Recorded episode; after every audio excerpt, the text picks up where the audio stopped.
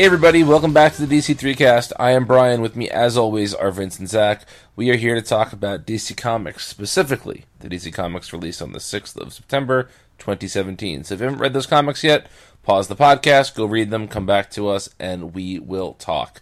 But first, we have a little bit of sad news uh, to report. We are recording this on Sunday, the 10th of, of uh, September, and uh, we just found out via Twitter a few hours ago that DC and Marvel legend writer editor Len Wein has passed away. Um, I don't believe a cause of death has been released yet, boys. Has it? Not that I've seen, but I know he had tweeted out a couple days ago that he just came out of surgery, and so I know he had been undergoing a number of surgeries. I don't know for what, but it seems like he's been in the hospital for quite some time. And uh, for those that aren't aware, Wein uh, is the co-creator of Wolverine, the co-creator of Swamp Thing. He edited DC books for a very long time. He wrote a lot of the sort of horror DC stuff, the House of Mystery, and uh, the aforementioned Swamp Thing. He did a long run on Superman. He's, uh, I mean, he's probably one of the. Would you guys agree? One of the like ten or so best known creators of his era. Of his era, yeah. Yep.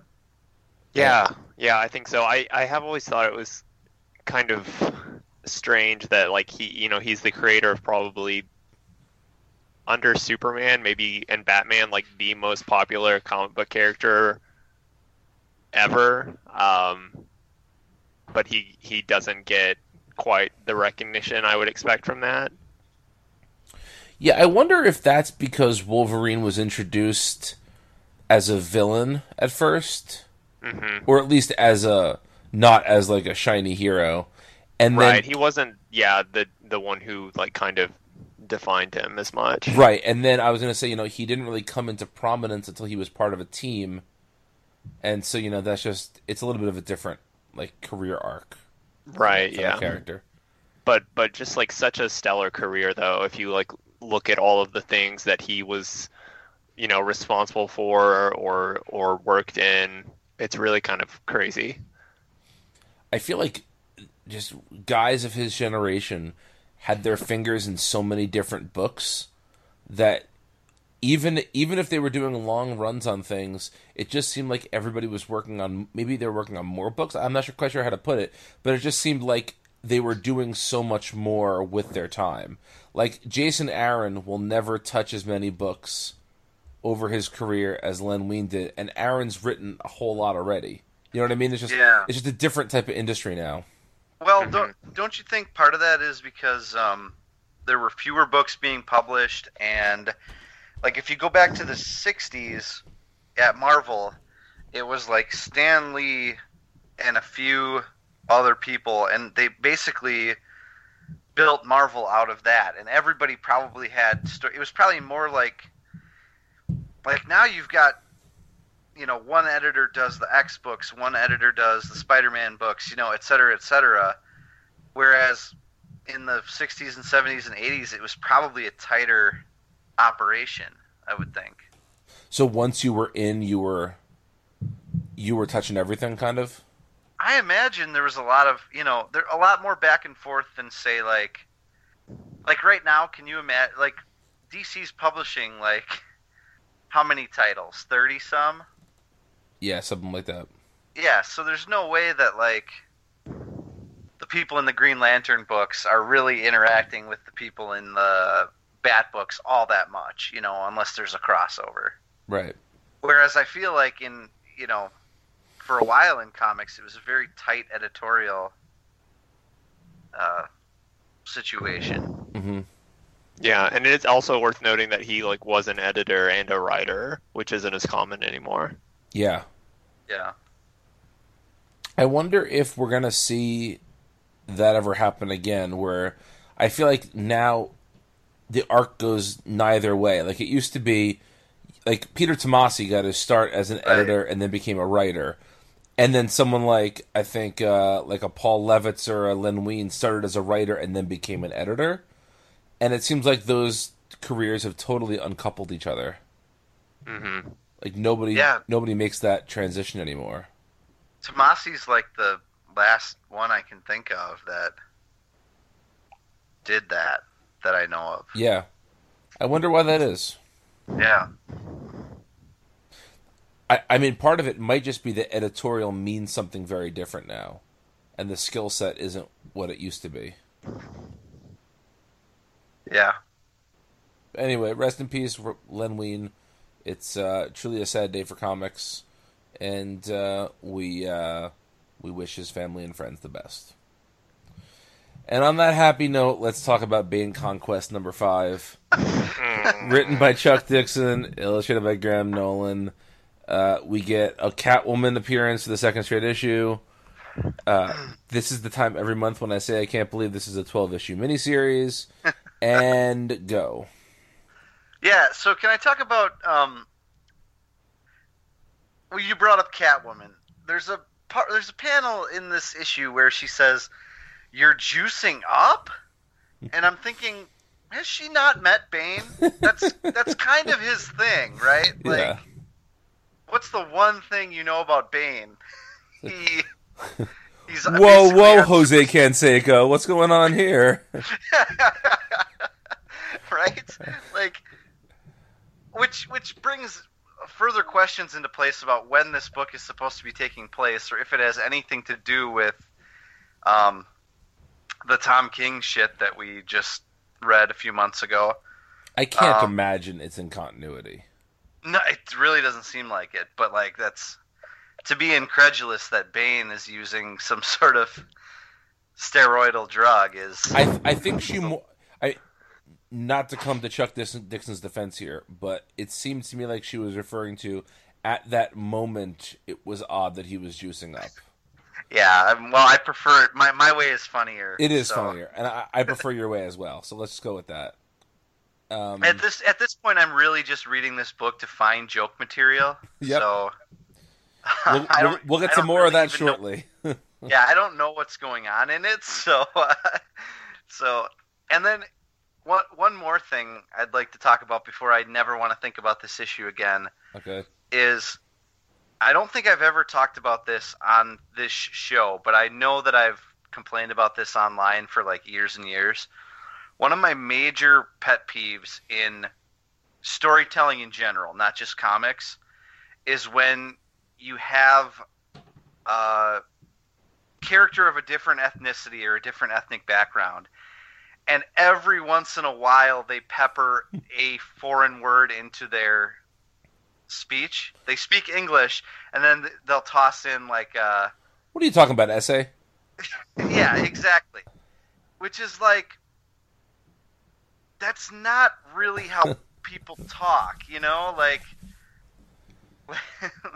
like I speak, I, I speak to people who are English second language all the time, and when they're speaking English, they don't just throw in random right. foreign words, you know, like, and I understand that that's a storytelling device to let us, the reader, know that, um, that they are whatever ethnicity. But when you read it, it comes off as so. That was my big problem with Jurgens' Justice League International from the New Fifty Two. Every character had to like throw in their whatever their you know their language was like once every speech bubble or whatever and these characters just came off as big caricatures, you know. But what I like think about uh, New Superman, right? hmm I love the way that that book handles it, where they say, "Look, every there's everything they're saying is um, It's in Mandarin. Chinese, is, yeah. yeah, is in Mandarin, and the words that are highlighted are not. That's when they're speaking the English word, you know. That's great. Or when they when they write it, it write the language out and then they translate it also in like a editor's box or a bubble below it, you know. Or or But it's in brackets or whatever they do Or to it's indicate. brackets yeah. to indicate that it's all a different language. I just it comes off so stupid to me when it's like one word here and there. And they're always like the most like uh, okay, the one Russian word I know is Das Vidanya, so I'm going to have him say that at some point. You know what I mean? Yeah. Yeah. Oh, it just drives me. That's been a pet peeve of mine for years. The Um, only way I will accept it is like I remember watching. I was a big fan of the show Six Feet Under, and there there were a couple of characters in that show who were Hispanic, but they would only use it like when speaking in nicknames to one another, and that felt a little bit more like genuine. Okay, if at home you're speaking Spanish and you're calling each other mijo or whatever, like that's that's Yeah. that's more acceptable because you're speaking to one another and it seems it's not like it just it like you said i was speaking to somebody this morning whose first language is not english and they were not like peppering into the conversation random words to show me that english isn't their first language Right, right, Yeah. right. It's it just yeah. There's a very specific way that that they, that writers do this that annoys me because it's not the way people talk. You know. yeah and especially like i feel like bane is wearing a luchador mask what else do you need to know right. so anyway zach anything to add Not a thing. Didn't think so. All right, that brings us to Batman number 30, The War of Jokes and Riddles Interlude Part 2. Ballad of the Kite Man again. Uh, written by Thomas King, illustrated by Clayton Mann. I don't know. I don't know if Clayton is his real name. I, I said Thomas. so? I don't know. I'm fucking around. Cause what the fuck, guys? Uh, yeah. Um, this this is an issue of Tom King's Batman. So, uh, Zach, were you ever much of a Simpsons guy?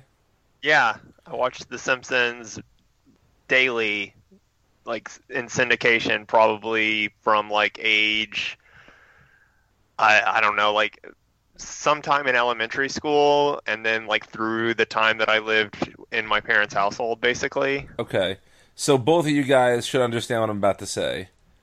Isn't the Kite Man just Gil from The Simpsons? Yeah. yeah. Yes. Just everything that could fucking go wrong for this guy goes wrong for him. This issue spends like 10 pages elaborating on how his dead kid thinks he's a joke. Yep. And boy, do they spend a lot of time on that. Oh my goodness. Like, okay, that's like really dark stuff, and I yes, it I- is. But I don't. and I mean, I got I don't have kids, so I don't know. But I don't. That kid was like really belaboring that point. yeah. Yeah. It's like, funny haha joke or funny strange, Dad? What do you, what do you mean here? That like that's a kid. You know how like, well, Zach, you don't have kids yet, but like Brian, do you know you know how like when you, well, you've probably done this too, Zach. So what am I saying? But like, you know when you talk to a kid about Santa or whatever, and you have to like tell little fibs. yes.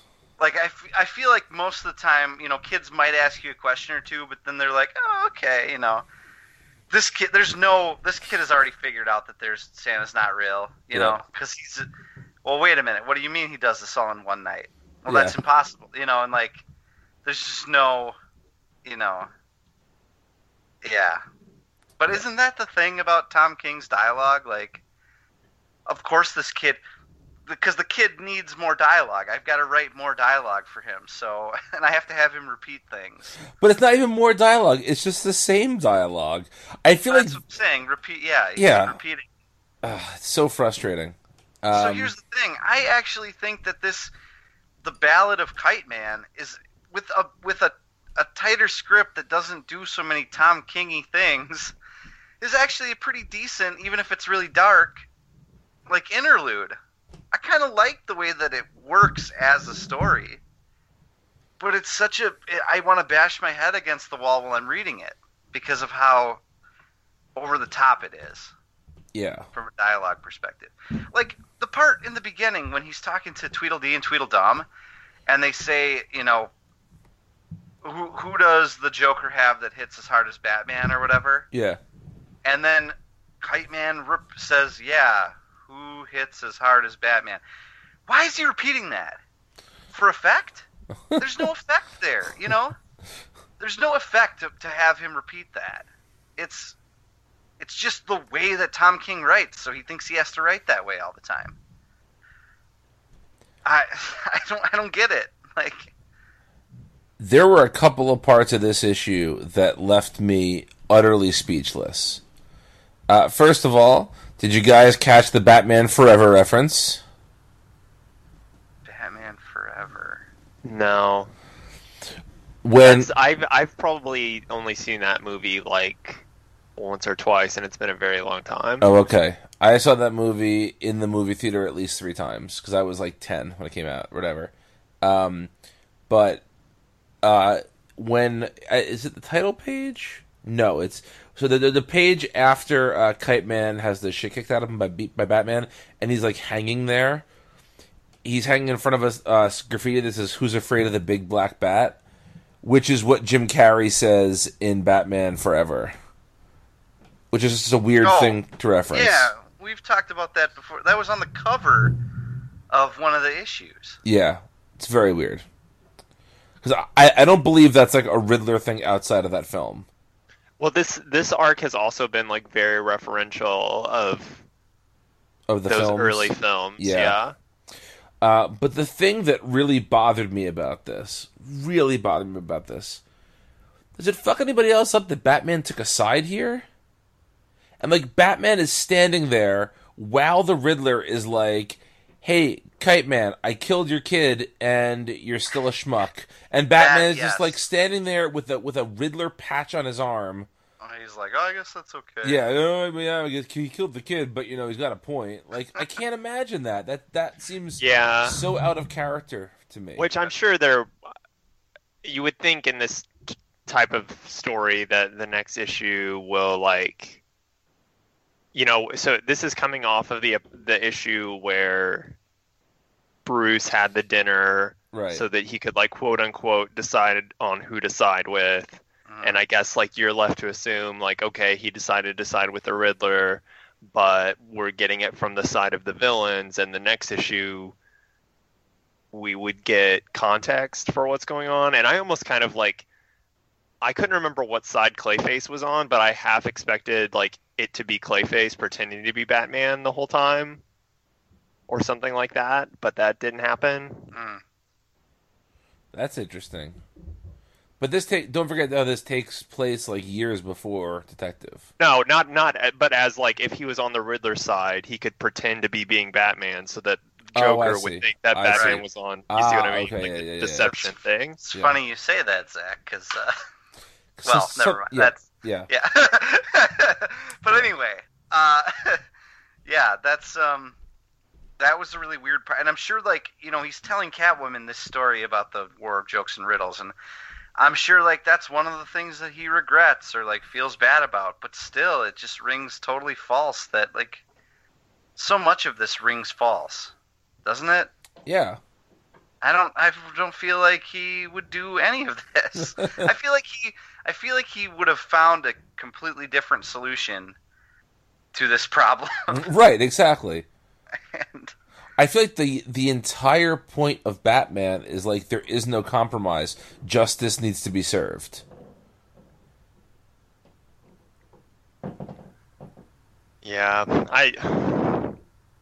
I mean, this whole we've already had like weird issues with um this like portrayal of Batman and how he seems to cross a lot of weird lines. Yeah. I don't know. I just feel like killing somebody's kid has to always be Batman's line. He doesn't cross. Or like allowing somebody to kill somebody else's innocent child. Like that should never even be a question of would Batman be cool with that. hmm yeah, it's just weird. Yeah. But you're right, Vince. I feel like a lot of this could work if it just wasn't so Tom Kingy. Yeah. I, I think there's just a, there's there's just the way that it's written, and then just a few story choices that are just bizarre to me.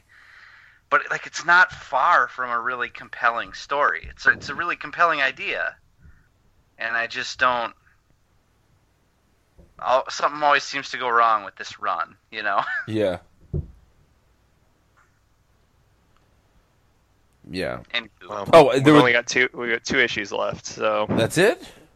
of this run, yeah. Oh, I mean, hey, this, did- I mean this arc. I mean, yeah. did you guys see that he's going 100 issues on this thing? He had said that before. Yeah. That's his plan. Yeah. Uh, so, so there's one other thing I, I want to point out. There's a page in here where the Joker is speaking, like in an auditorium, and uh, he's not speaking to anybody. It appears you see he's talking to like an empty auditorium, but in the back of the auditorium, there are all these signs that say "the joke's on you" and it has the Joker's face on them. Does he have like a print shop working for him? or like does he go to like you know um, CafePress on cafepress.com and like have these posters ordered for himself So I just you want to know where he gets these wonderful toys? Is what you're. these wonderful accessories specifically but it just seems like, again it's like such a weird thing to have there that doesn't doesn't add anything to the story that's i feel like tom king's batman in a nutshell there are these ideas that aren't necessarily on their face terrible but they're executed in a way where every little detail whether you want it or not is right in front of your face with no real explanation Yeah.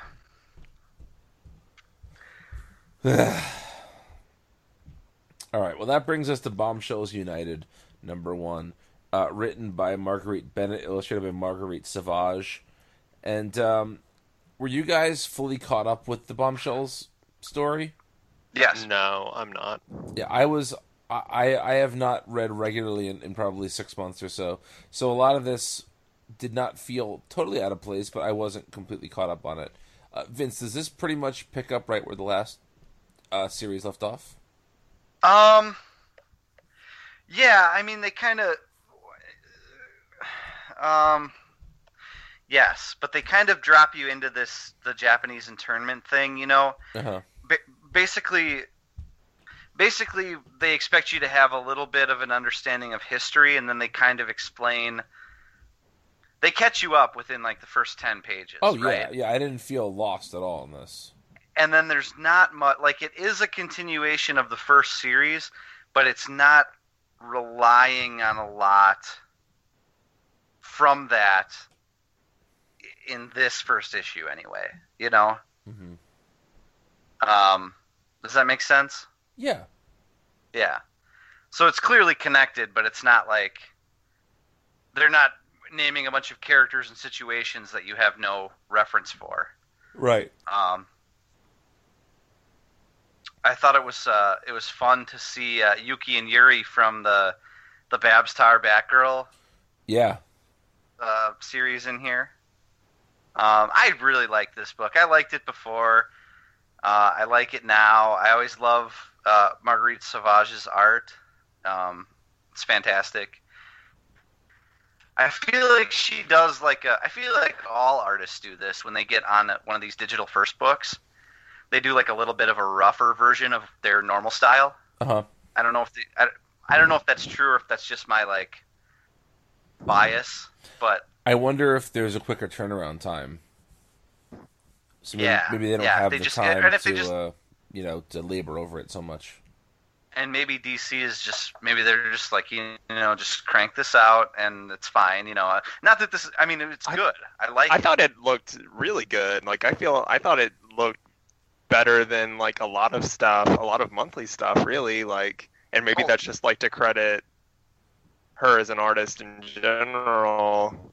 yeah but- she's, she's great I'm just saying that if you compare it to she did a couple issues of Wonder Woman I think while Rucka was writing it am I am I right about that or Uh, she's Did she, did do a- the annual? Maybe. That could be. She did. She did some.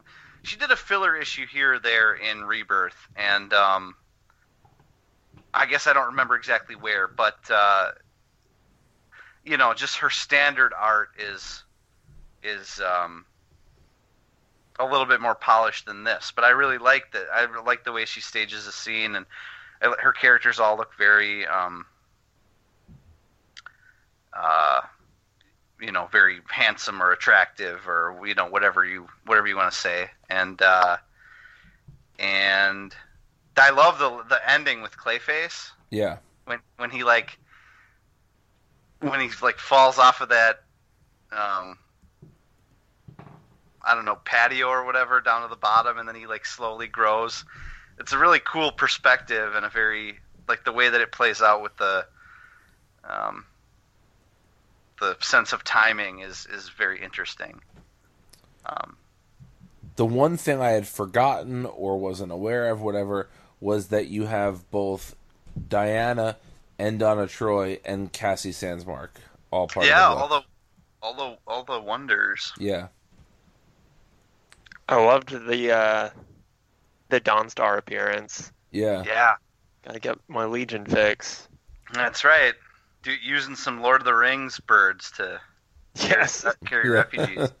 Yes. yeah, that's it's a very cool book. It's a very very well thought out to like meld it with um you know American history and not shy away from some things that, you know, it feels very Wonder Woman to be critical of some of these things that they talk about in this book and to find solutions or try to be some sort of resistance, you know. Um, Yeah. really really cool approach um, for my money it's the best thing marguerite bennett has done and she's done a lot of good stuff so Yeah. Yeah, I think it's really interesting. Um, let's talk about one more book and then take a quick break. Let's talk about Cyborg number 16, uh, written by John Semper Jr., illustrated by Will Conrad, and uh, there's another artist on this issue. It's, uh, come on, Scrolly. Scroll for me. Anybody have it in front of them? trying. I'm trying. There we go. Uh, Alan Jefferson. So Vince should be happy because this issue finally deals with the singularity. yes Even though this is the singularity aftermath arc, it finally addresses the singularity. yes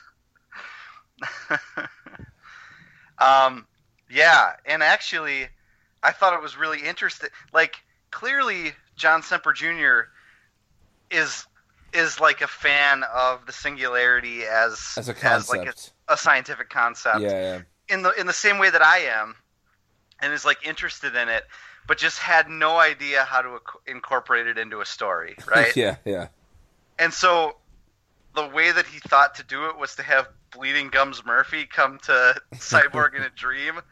And, he, and for some reason, this jazz man knows all about the singularity. Not I- that he couldn't. I'm, I'm sure he's maybe he's read books on the sing. I know it's like I know it's meant to be like uh, uh, Jiminy Cricket, essentially. Yes, yeah, like a figment of his imagination or a guiding spirit or whatever. I get that. It's just really funny that this like jazz musician is like doing a better job of explaining the singularity than the professor that that uh, Cyborg went to see like two or three issues ago that talked about it. Um, but uh, but I think it's a really fascinating idea. I just don't see it actually. I mean, I feel like there's a way to have Cyborg deal with that problem, and I don't. I don't feel like uh, or that concept, and I don't feel like it's really going to play out in a story. so, I Well, I have two comments about that. First of all, I did think the idea of the of like the the what do they call it the um the digiverse the what- Digiverse, yes. the the idea- That's not what it's called, is it really? Yeah, it is. Um, but like the idea of that being shaped like a mother box was another That cool was- idea. yeah. Like that's that's a legitimately cool idea. And then like a page later, Bleeding Gum says, "Here's a little jazz number called You're Our Only Hope," and it's all taken away. It's all gone. I'm, Yep. I'm only laughing because when I was a kid, I was a really big. I, I really liked uh, watching Digimon, and Okay. that's that's what the the like digital world Oh, really? was called. Yeah, Okay. That's interesting. I I'm almost DC's gonna get positive. I, that was a, that, I thought that was like the first time that this book felt like it was actually um, you know in showing the mother box that it was actually incorporating some this book has felt very standalone you know Yes, yes. Oddly And I- so. Yeah, and I thought that was interest. That was an interesting way to sort of meld in a little bit of DC lore.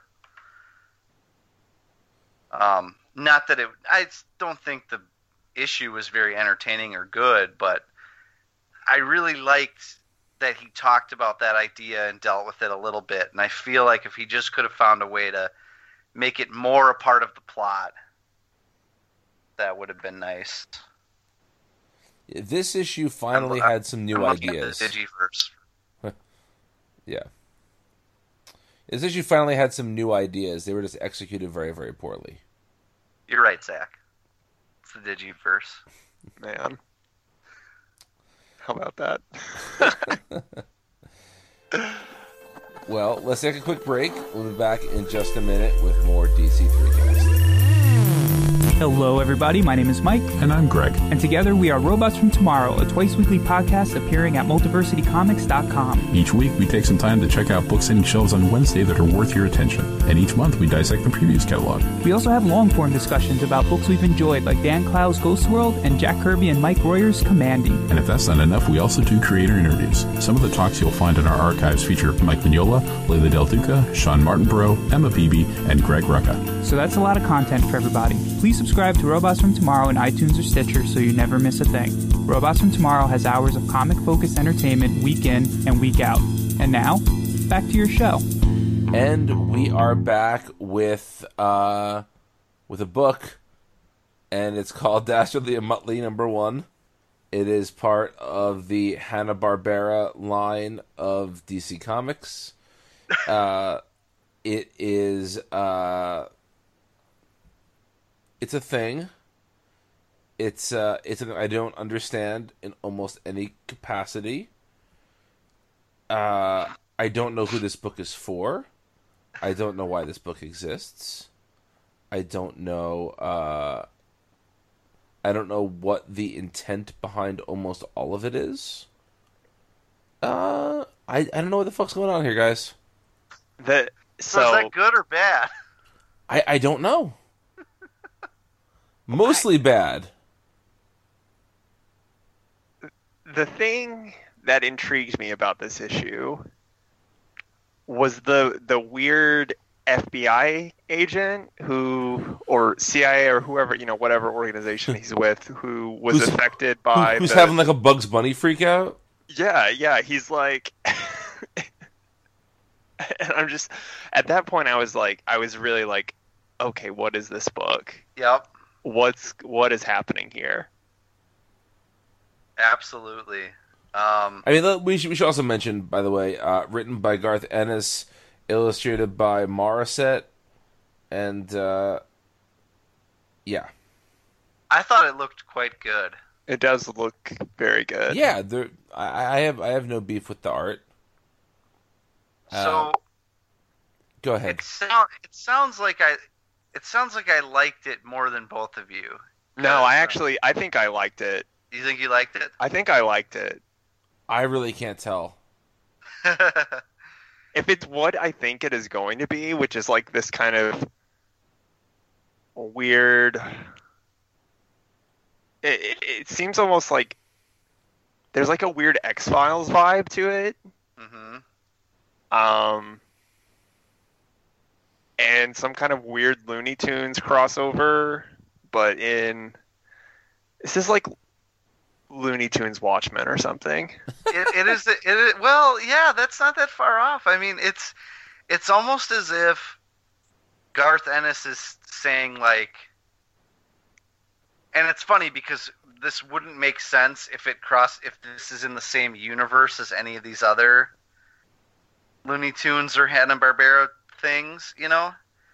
But it's almost as if he's saying like maybe the Looney Tunes or the Hanna Barbera characters or all of this is some oddity in the world that the government isn't sure of where it comes from yet.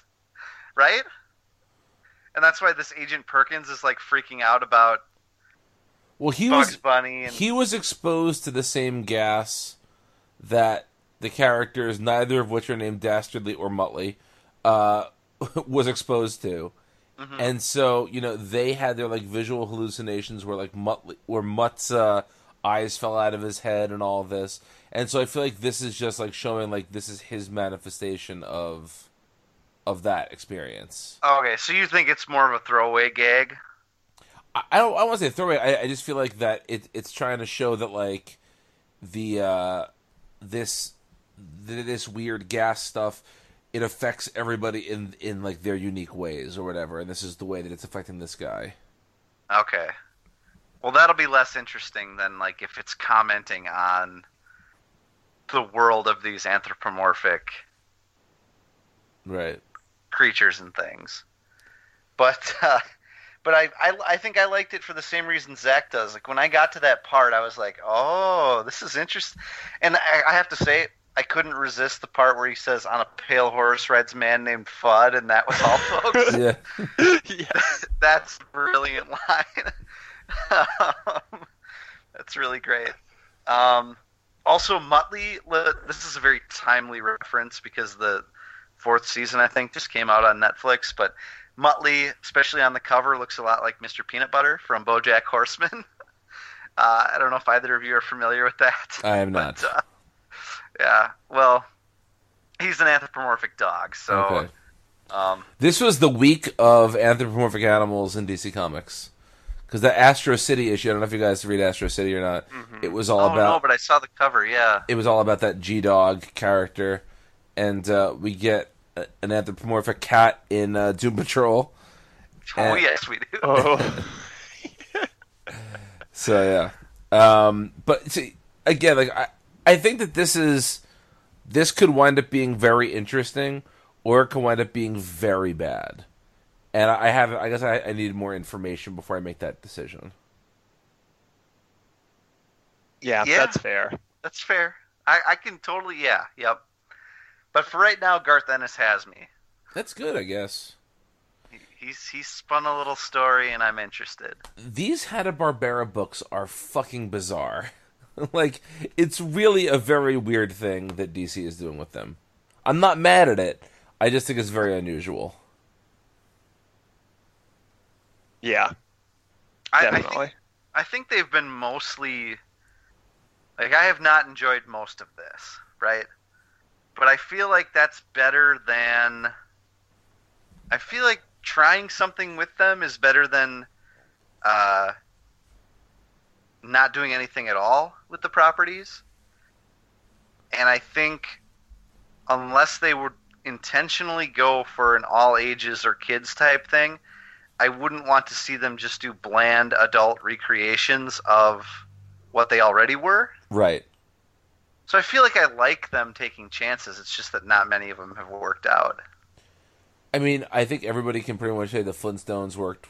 I think everybody can pretty much say that Wacky Raceland did not. Yeah, yep. Uh, you know, Scooby Yeah. Apocalypse somehow still exists. yeah, which is I don't think that that's very good either. And what was the other one? Oh, Future Quest, which was a mixed mixed bag, I think. Right. But you know, we got the Jetsons coming, which I kind of liked the preview for. I liked the art anyway. Get was like ready for Ruff and Reddy from Howard Chaykin. No, it's gonna be no. a fucking shit show in your face. It, it'll be le- far less entertaining than whatever that just was right Yeah. there. I'm waiting for my fucking Snagglepuss ongoing. Uh, I am too, even.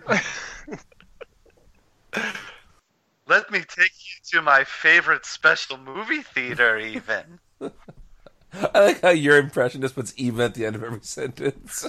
That's what he says. That's what I he know, does. I know, I know. Even.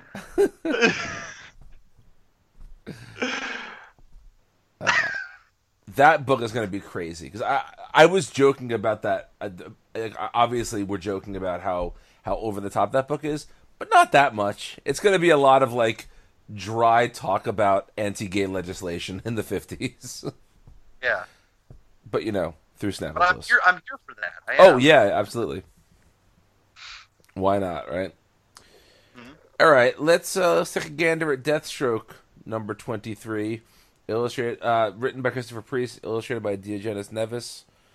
Um, my only problem with this book is Slade's hair. I kind of like it. Yeah, I think I definitely like it. Stupid, sexy Slade. Yeah. Yes. Uh, sometimes it feels like he's wearing nothing at all. yeah. uh, Can I can I tell you what my only problem with this book is? it's too short. It's once a month now, Yeah. and I have to say I really miss I miss the double shipping on this. Yeah. I really do. I I feel like it's been a while since we've read an issue of this, hmm and I feel like it's going to be a while until we read the next one. And I miss it. It's such a good book. Yeah, it was one of the few books that actually like worked the double shipping well. Absolutely. I uh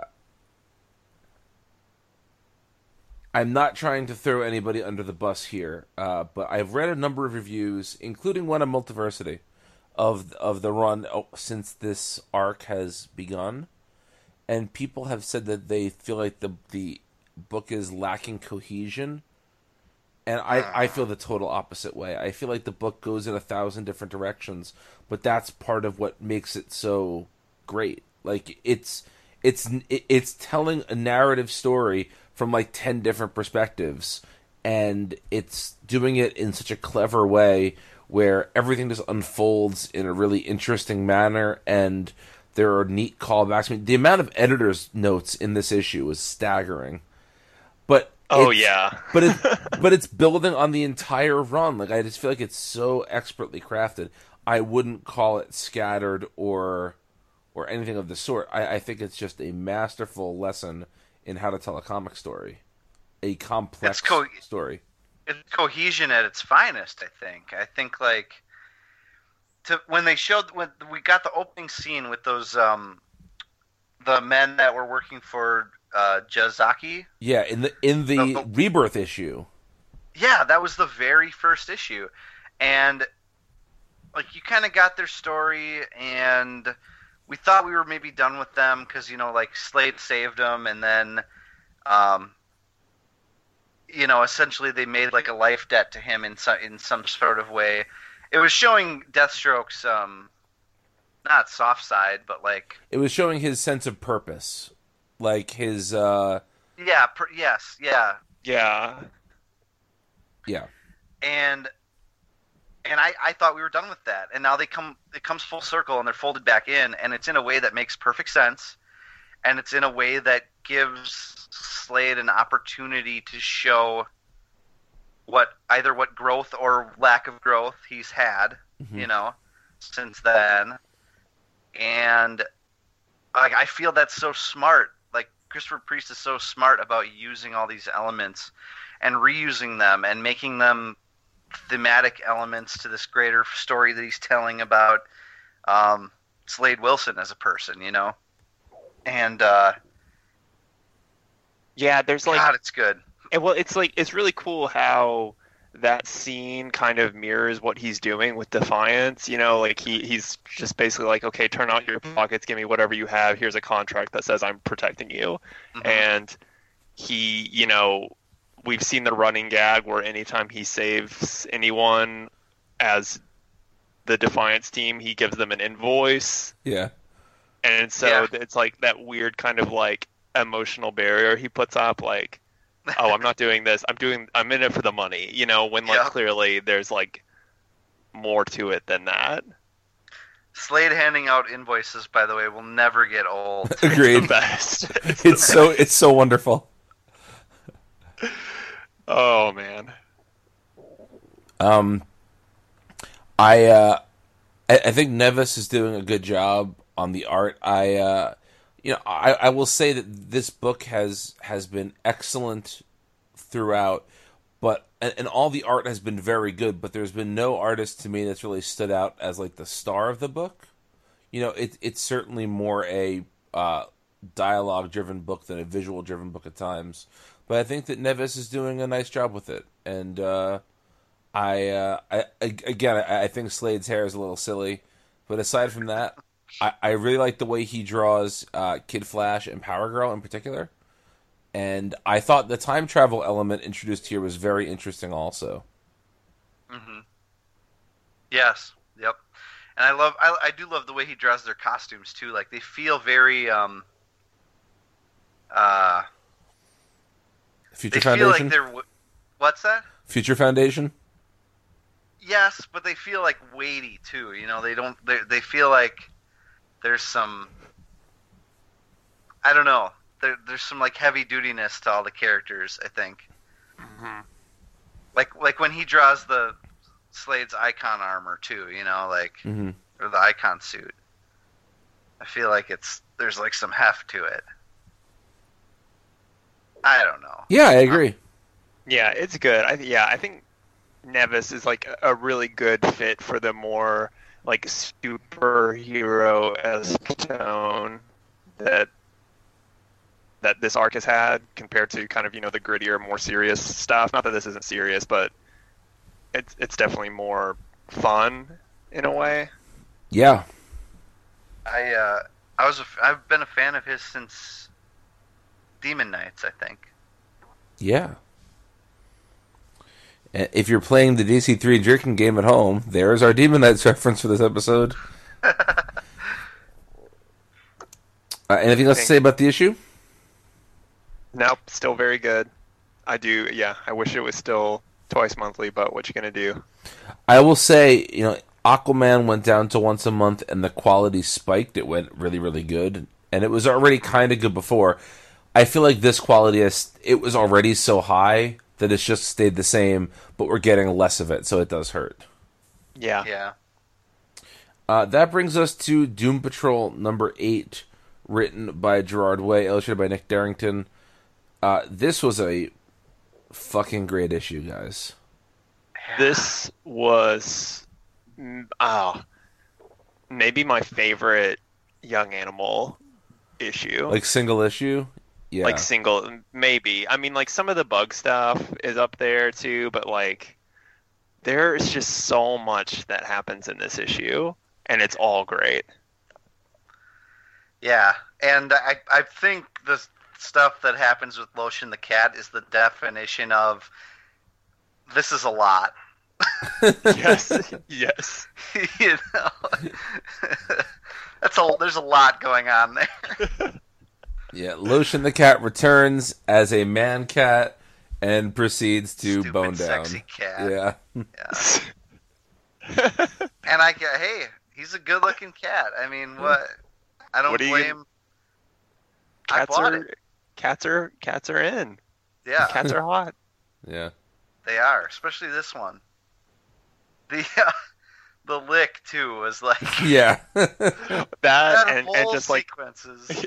that that like starry that like lisa frank panel basically yep. yeah. Yeah.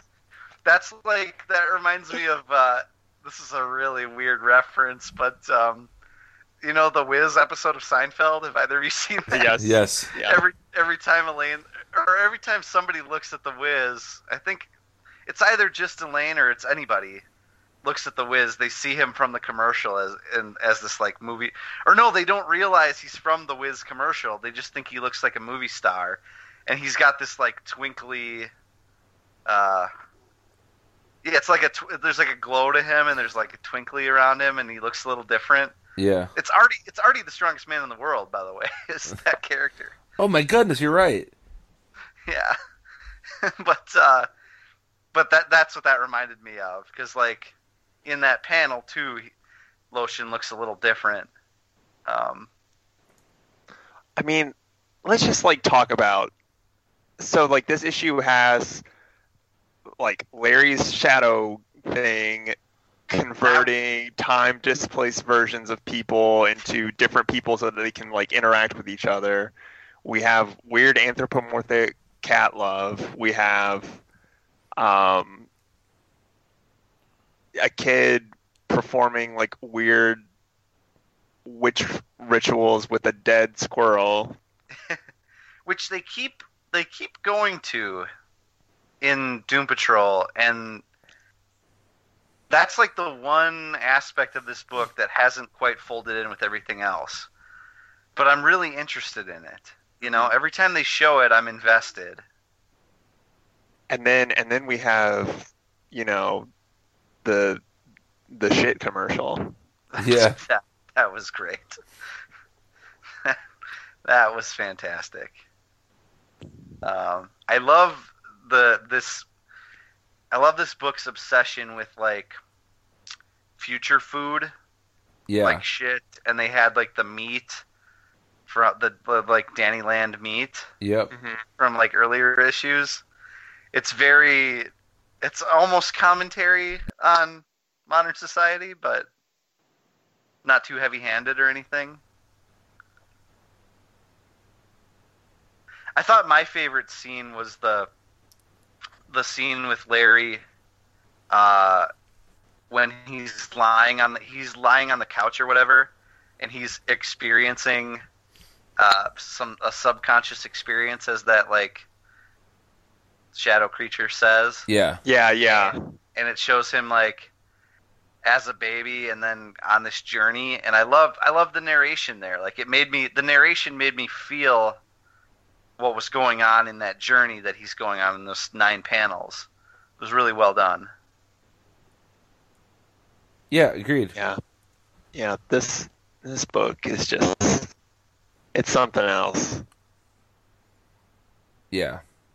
post-coital cat Oh gosh. Oh, things I didn't expect in my comics this week. Yeah. exactly. Uh, that brings us to Green Arrow number thirty, written by Ben Percy, illustrated by Otto Schmidt. We get the return of the Green Arrow Green Lantern partnership in this issue. Mm-hmm. Um, what do you guys think of it? Otto I, schmidt uh, can draw Hal Jordan anytime he Yep. wants. That was my takeaway too. i thought percy did a really great job with their uh, friendship dynamic Mm-hmm. um, and I thought the art was just outstanding. I I'm over the moon for Otto Schmidt's art. Yeah. Can we all agree that this is by far the best arc of this book so far? Yeah, in a book that was also pretty good. It's been pretty good since the beginning. And it's dropping down to monthly as of November Mm, that's right. or October, perhaps. Uh, anyway, it's dropping down to monthly soon. Um, but yeah, I, I think that this issue does everything about as well as you could expect it to do. I thought there was a lot of fun with like Ollie getting a green spacesuit from Yeah. Hal. You know, uh, it's just it's a it's a really really well done issue. It doesn't try to do too much. Um, there's a fun cliffhanger there. I really like the Emmy Black Canary uh like friendship that's forming. Relationship forming. I, I think this book has it, it's just you know it, not to compare it too much to Aquaman or Deathstroke, but both of these books have all three of these books have really doubled down on creating a supporting cast and not necessarily out of brand new characters either, but just giving the supporting cast a bigger role than perhaps they had in the past. So you know, like you get a lot of every issue seems to have a little bit of Emmy or a little bit of Black Canary. The the idea of Seattle as a as a character in the book is very much real. It's just it feels like a very complete, well thought out Green Arrow book. Yes. And um, it it includes some of the like. Percy's done a good job of including a little bit of like the political stuff that Green Arrow's kind of become known for in the comics, at least. Um, he does a little bit of that at the beginning of the issue, but it's not too. Well, I, it's it's a little heavy-handed, but it's very brief. So Right. you know you're not i think i think it's fine i think it's good i think it's appropriate for a green arrow comic um, kind of like political anxieties and stuff that he's reflecting on and and then it also does like really big science fictiony comic ideas like going to the dark side of the moon um, yeah a lot of fun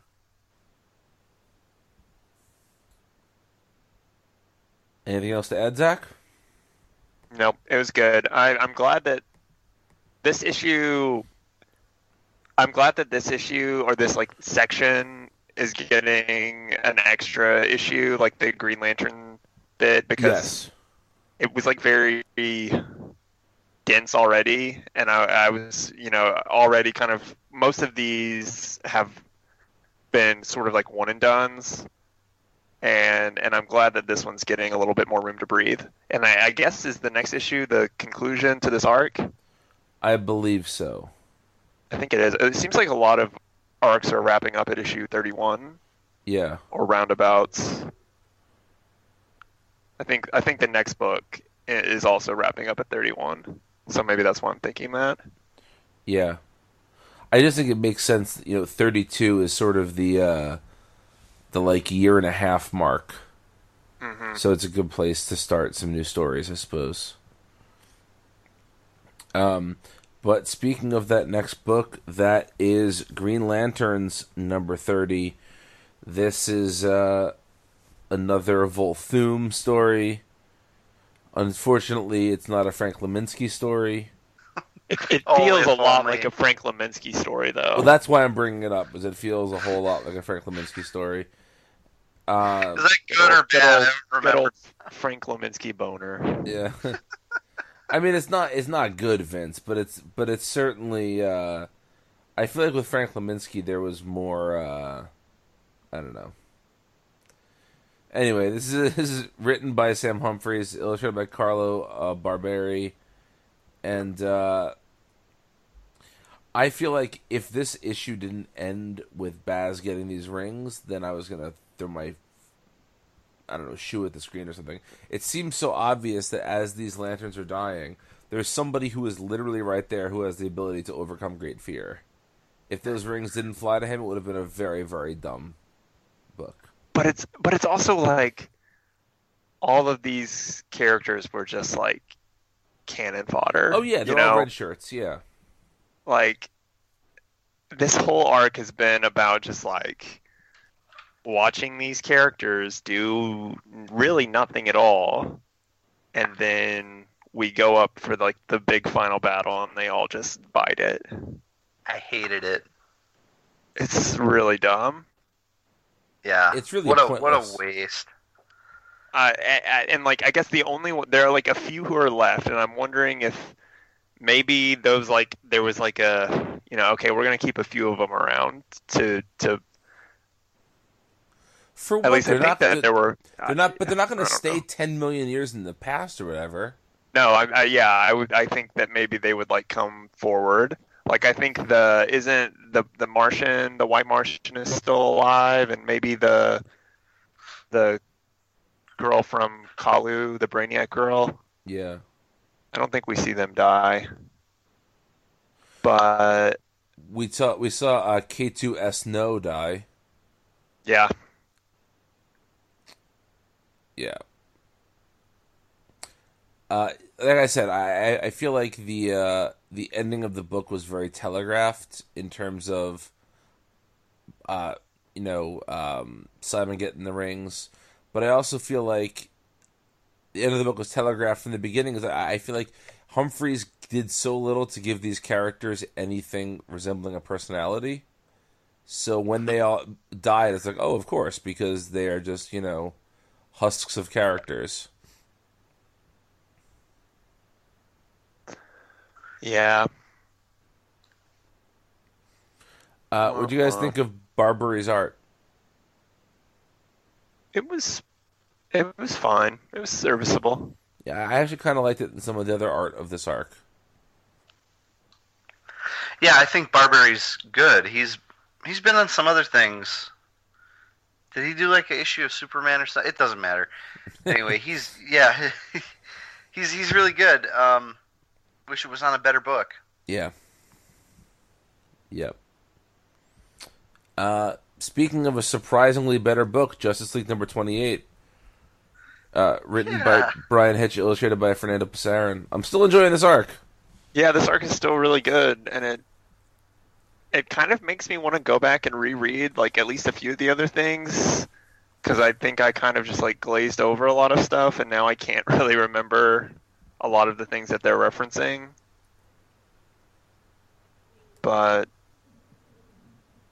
it's good. Yeah, I uh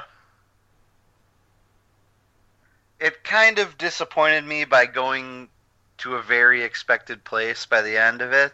Mm-hmm. You know, with the whole like we must kill Wonder Woman thing. Of course, that Hunter guy is going to turn out to be like the antagonist of this story. Um, sorry, I'm going to sneeze. That's all right. someone, someone else. Bless you. Bless you, sir. Edit that out. Nope. Get those demons out. Yeah. Put that at the end of the show. I already have my stinger. I told you. Um, uh, but yeah, I, I agree that the Wonder Woman thing was a little bit uh, expected, but I, I'm sort of shocked at how much I'm enjoying seeing the Justice League characters dealing with their kids. I feel like those Yeah. scenes those scenes are very heartfelt. I I really like the the Jess and Barry stuff.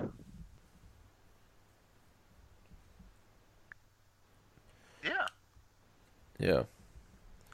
I think Barry and uh, Dick are going to have a battle for Coxman of the Rebirth era. right. Wow. But it's definitely Dick though. Oh, it's totally Dick. We know that, but you know, but but Barry has Barry's had. uh Let's see. Yeah, I guess he's like I mean Iris, Jess, uh the other speedster. Southern Speedster, yeah, Um He's a real ladies man. yeah. Uh, Um, yeah, I think that the Hitch and Pasarin team has been quite good on this, and I wish that the other stories they had told were this interesting. Because this isn't all that different, sort of in tone, from the other stories they've done. They've all had this sort of sci-fi, end of the world bent, but this one just seems to have so much more heart. yeah. Yes, I think that's the key.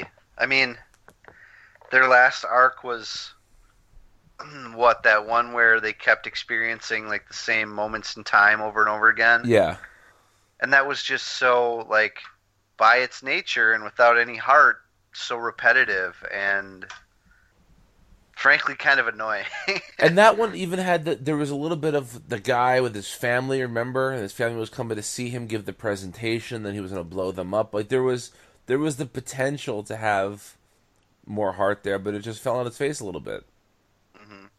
Yeah. Um, I, I was going to say something. Oh yeah, uh, Fernando Pasarin's art is really good in this. I think it. Sometimes I, f- I think it feels like a little stilted. Uh-huh.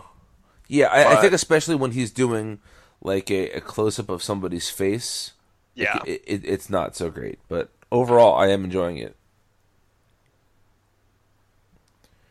I believe this has one or two more issues as well. Yeah, I think this wraps up with. Let's see, 20, I think 31 is the last issue of this arc too. Yeah, and then didn't hitch say that that was it for him that is it. Yeah. Y- yeah. I think uh, we have like a few metal tie-in issues, and then I don't, I don't know if they've announced what's coming after that. They haven't. hick hickman Uh, yeah, it's a Hickman.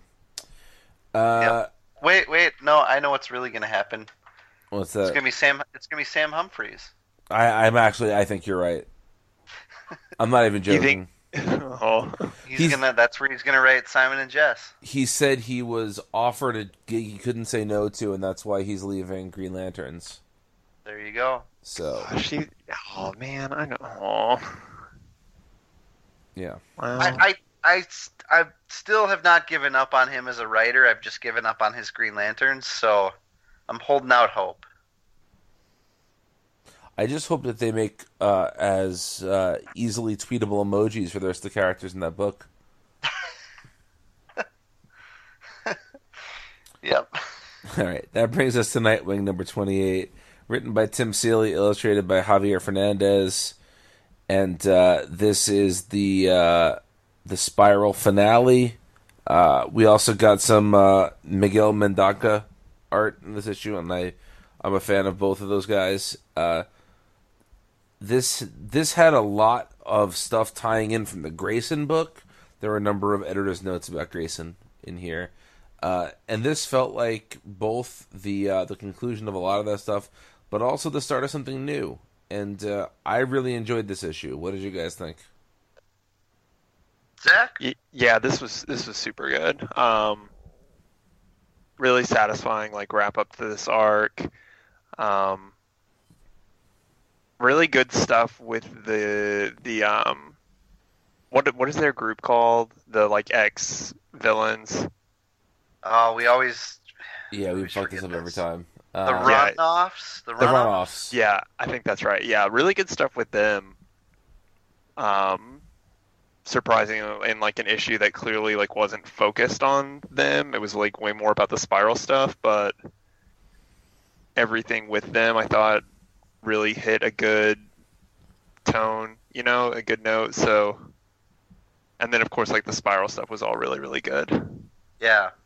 Speaking of, re- I mean, this is like Christopher Priest bringing all of his stuff full circle. Mhm. I feel like Tim Seeley is doing that too. Um, actually, Tim Seeley's writing, it's almost like a spiral because, like, he's not bringing anything full circle, but he's bringing all this stuff back in, and then they'll go away. Then he'll come back around to it. You know, he's going to go back to Raptor, it looks like. Yep. So I love the way he does that because it's building a world that feels intimate. You know, it's not just like it's not just uh, oh now we have to move on and and uh, he's got to take on another Nightwing villain from the past or whatever. It's literally circling back to characters and concepts that Tim Seeley enjoys using and is good at writing. So like to get Raptor back, to me that's it's the right time for it and it's preferable to him moving Dick to somewhere else entirely, you know. Right. Uh, this had perhaps the darkest moment in any rebirth book when uh, when Mister Minos is dying, and he says, "Is there something after this?" And Dick says, "I don't know. No one does." And he says, "I hope so. Otherwise, what is the point of existing a short amount of time, executing the whims of an unknown creator, only to disappear into the darkness forever?" And he's like fading away as he says it. It's incredibly bleak and sad. Yeah. I think about that all the time. Don't we all? Don't we all? I thought you were going to say the darkest moment was when uh, Shawn saw uh, Dick and Helena doing it, and uh, or wait, that wasn't Helena, was it? Yeah, it no, was. it was. Yeah. Yeah, it was. Yeah. I sorry, I was thrown off for a second by her. Yeah, uh, some yeah. Sorry, something about her didn't look like the way that she looks in um, Backer on the Birds of Prey. Birds of Prey. Yeah, yeah, yeah, yeah. Um, Yes, it was. That was dark too. it was, but I think that uh, you know, obviously this is painting Dick to be kind of a well a dick, um, but I feel like he's a single bachelor, man. Yeah. Play on, player. I'm I'm not saying I'm not saying he's in the wrong. It's just, it's I- just a no, little I- heartbreaking. That's I- all. I'm not saying you were saying that. I, I think clearly it's trying to show him as you know, as uh, perhaps a coxman. Yeah, a coxman, as I said earlier. So, um, but yeah, this book is great. It's it's interesting how a number of these books took a a little detour for an arc that we were not a fan of, but came back just as strong. And that blockbuster arc left all of us a little cold, but this was as good as anything Seeley has done on the on the title. Mhm. That's good. That's real good. Speaking of real good, we got Shade the Changing Girl number 12. Written by Cecil Castellucci, illustrated by Marley Zarcone. And, uh, Vince, I know you took to Twitter to praise this issue. Oh God, yeah. uh, where do I begin? This was so good. If this might be my favorite Young Animal issue. You know, It's definitely a contender because yeah, because man, it wraps up everything so well in like such a satisfying way. Yeah. yeah, and that so Doom Patrol is probably that Doom Patrol issue may be my second favorite, but this is probably my favorite just because, like you said, Zach, it it wraps up everything so perfectly. It brings back Rac Shade Yeah. for a significant role, and it gets extremely trippy. Yes. I mean, a, a ch- basically like choose your own. Uh, Oh, uh, that that was the spin the pencil page. Yeah. Yes. What does it say? Place the pencil in the middle of this page and spin. Where it lands is where you read first.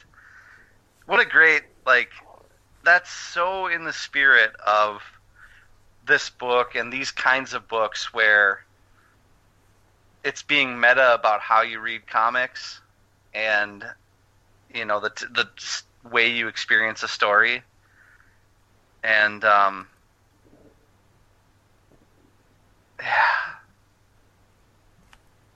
it's so good, and and Marley Zarcone's art. Oh God, it's it's so expressive and and makes me feel things. You guys, This this I mean I think Zarcone's art has been great the whole time. This issue felt like the most um maybe Allred influenced one she one that's been there. You know, it it really really works, but it has just a little bit more of a uh I, I think I think maybe it's the Rac Shade stuff just just gave me that obviously old Vertigo feel. You know, it was just great. It was everything about this issue worked perfectly. As you guys said, it wrapped up everything. It puts the book in an interesting place to start from when it comes back next year. yeah, new status quo, sort of. Yeah, Yeah. And so I guess I, kind of wanted to talk about.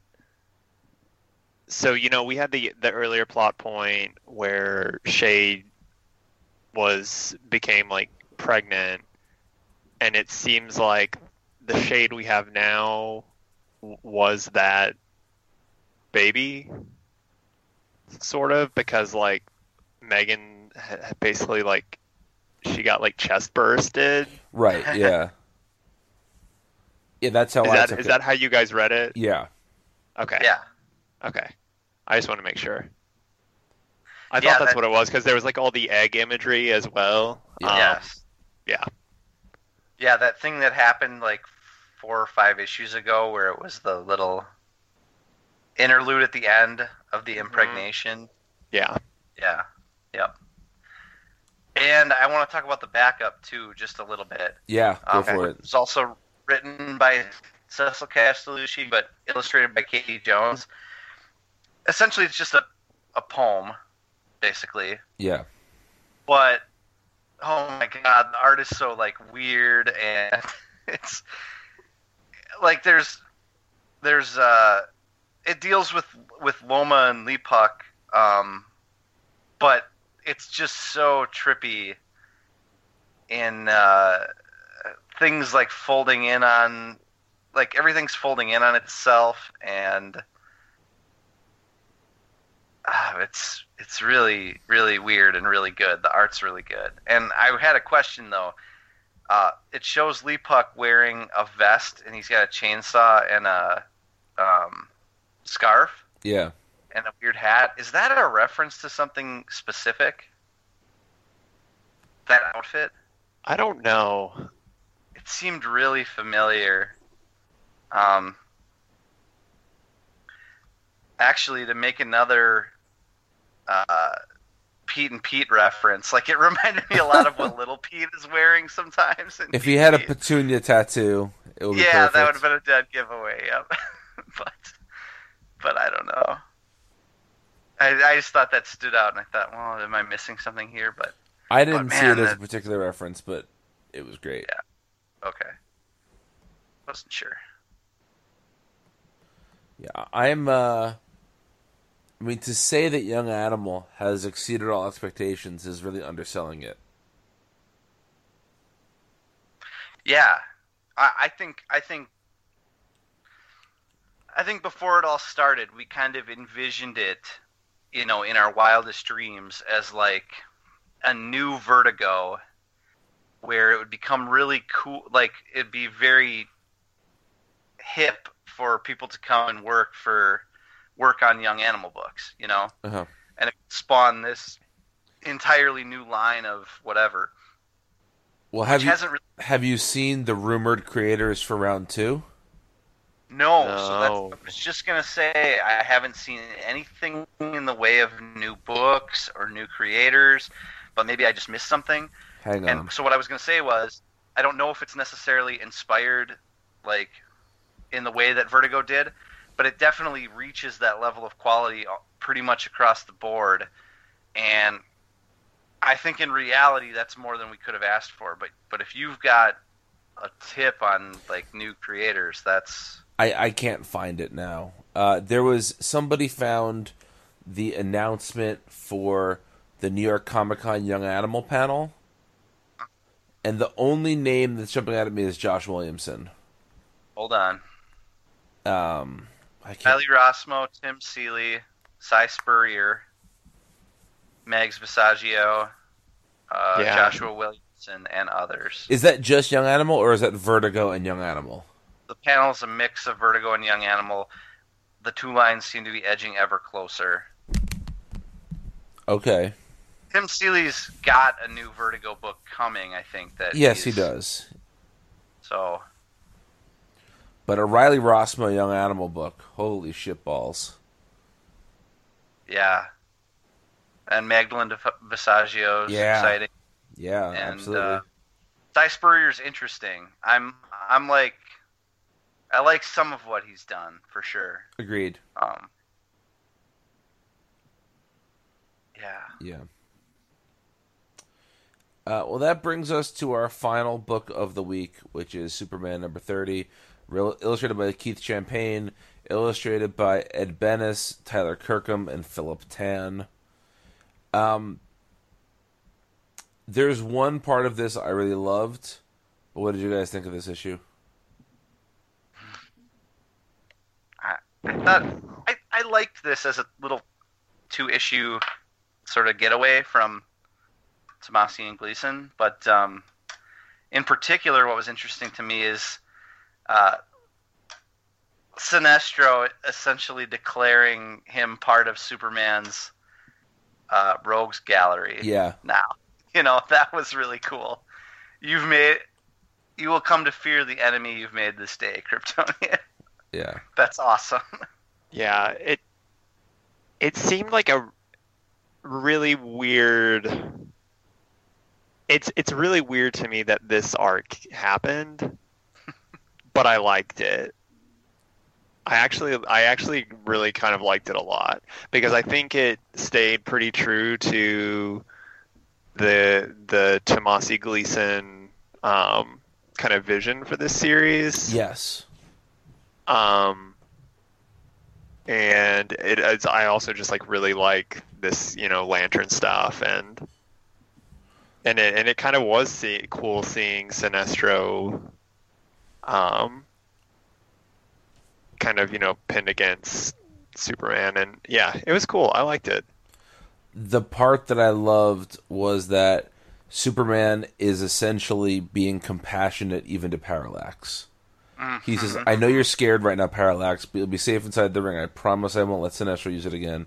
I'm going to ask Hal Jordan to deliver you to Mogo. The Green Lanterns are best equipped to care for you there. You'll be safe. Just the idea that Superman is so full of compassion that even the fucking fear entity he he feels something for. Like I just I think that's so, so perfectly Superman. Yeah, yeah, and that that also sets it up as a sort of a, a genie that's going to be let out of the bottle at some point. Right, yeah. Right. Which it apparently this is going to like follow up in Hal Jordan Mm. and the Green Lantern Corps after this like current arc wraps up. Cool. Um, so Based on this, I wouldn't mind Keith Champagne writing more Green Lantern stuff. yeah, Absolutely. Like, well, I guess Tim Seeley's doing it, but you know, Green Well, he- Lanterns wouldn't be a. No, Seeley's doing Green Lanterns.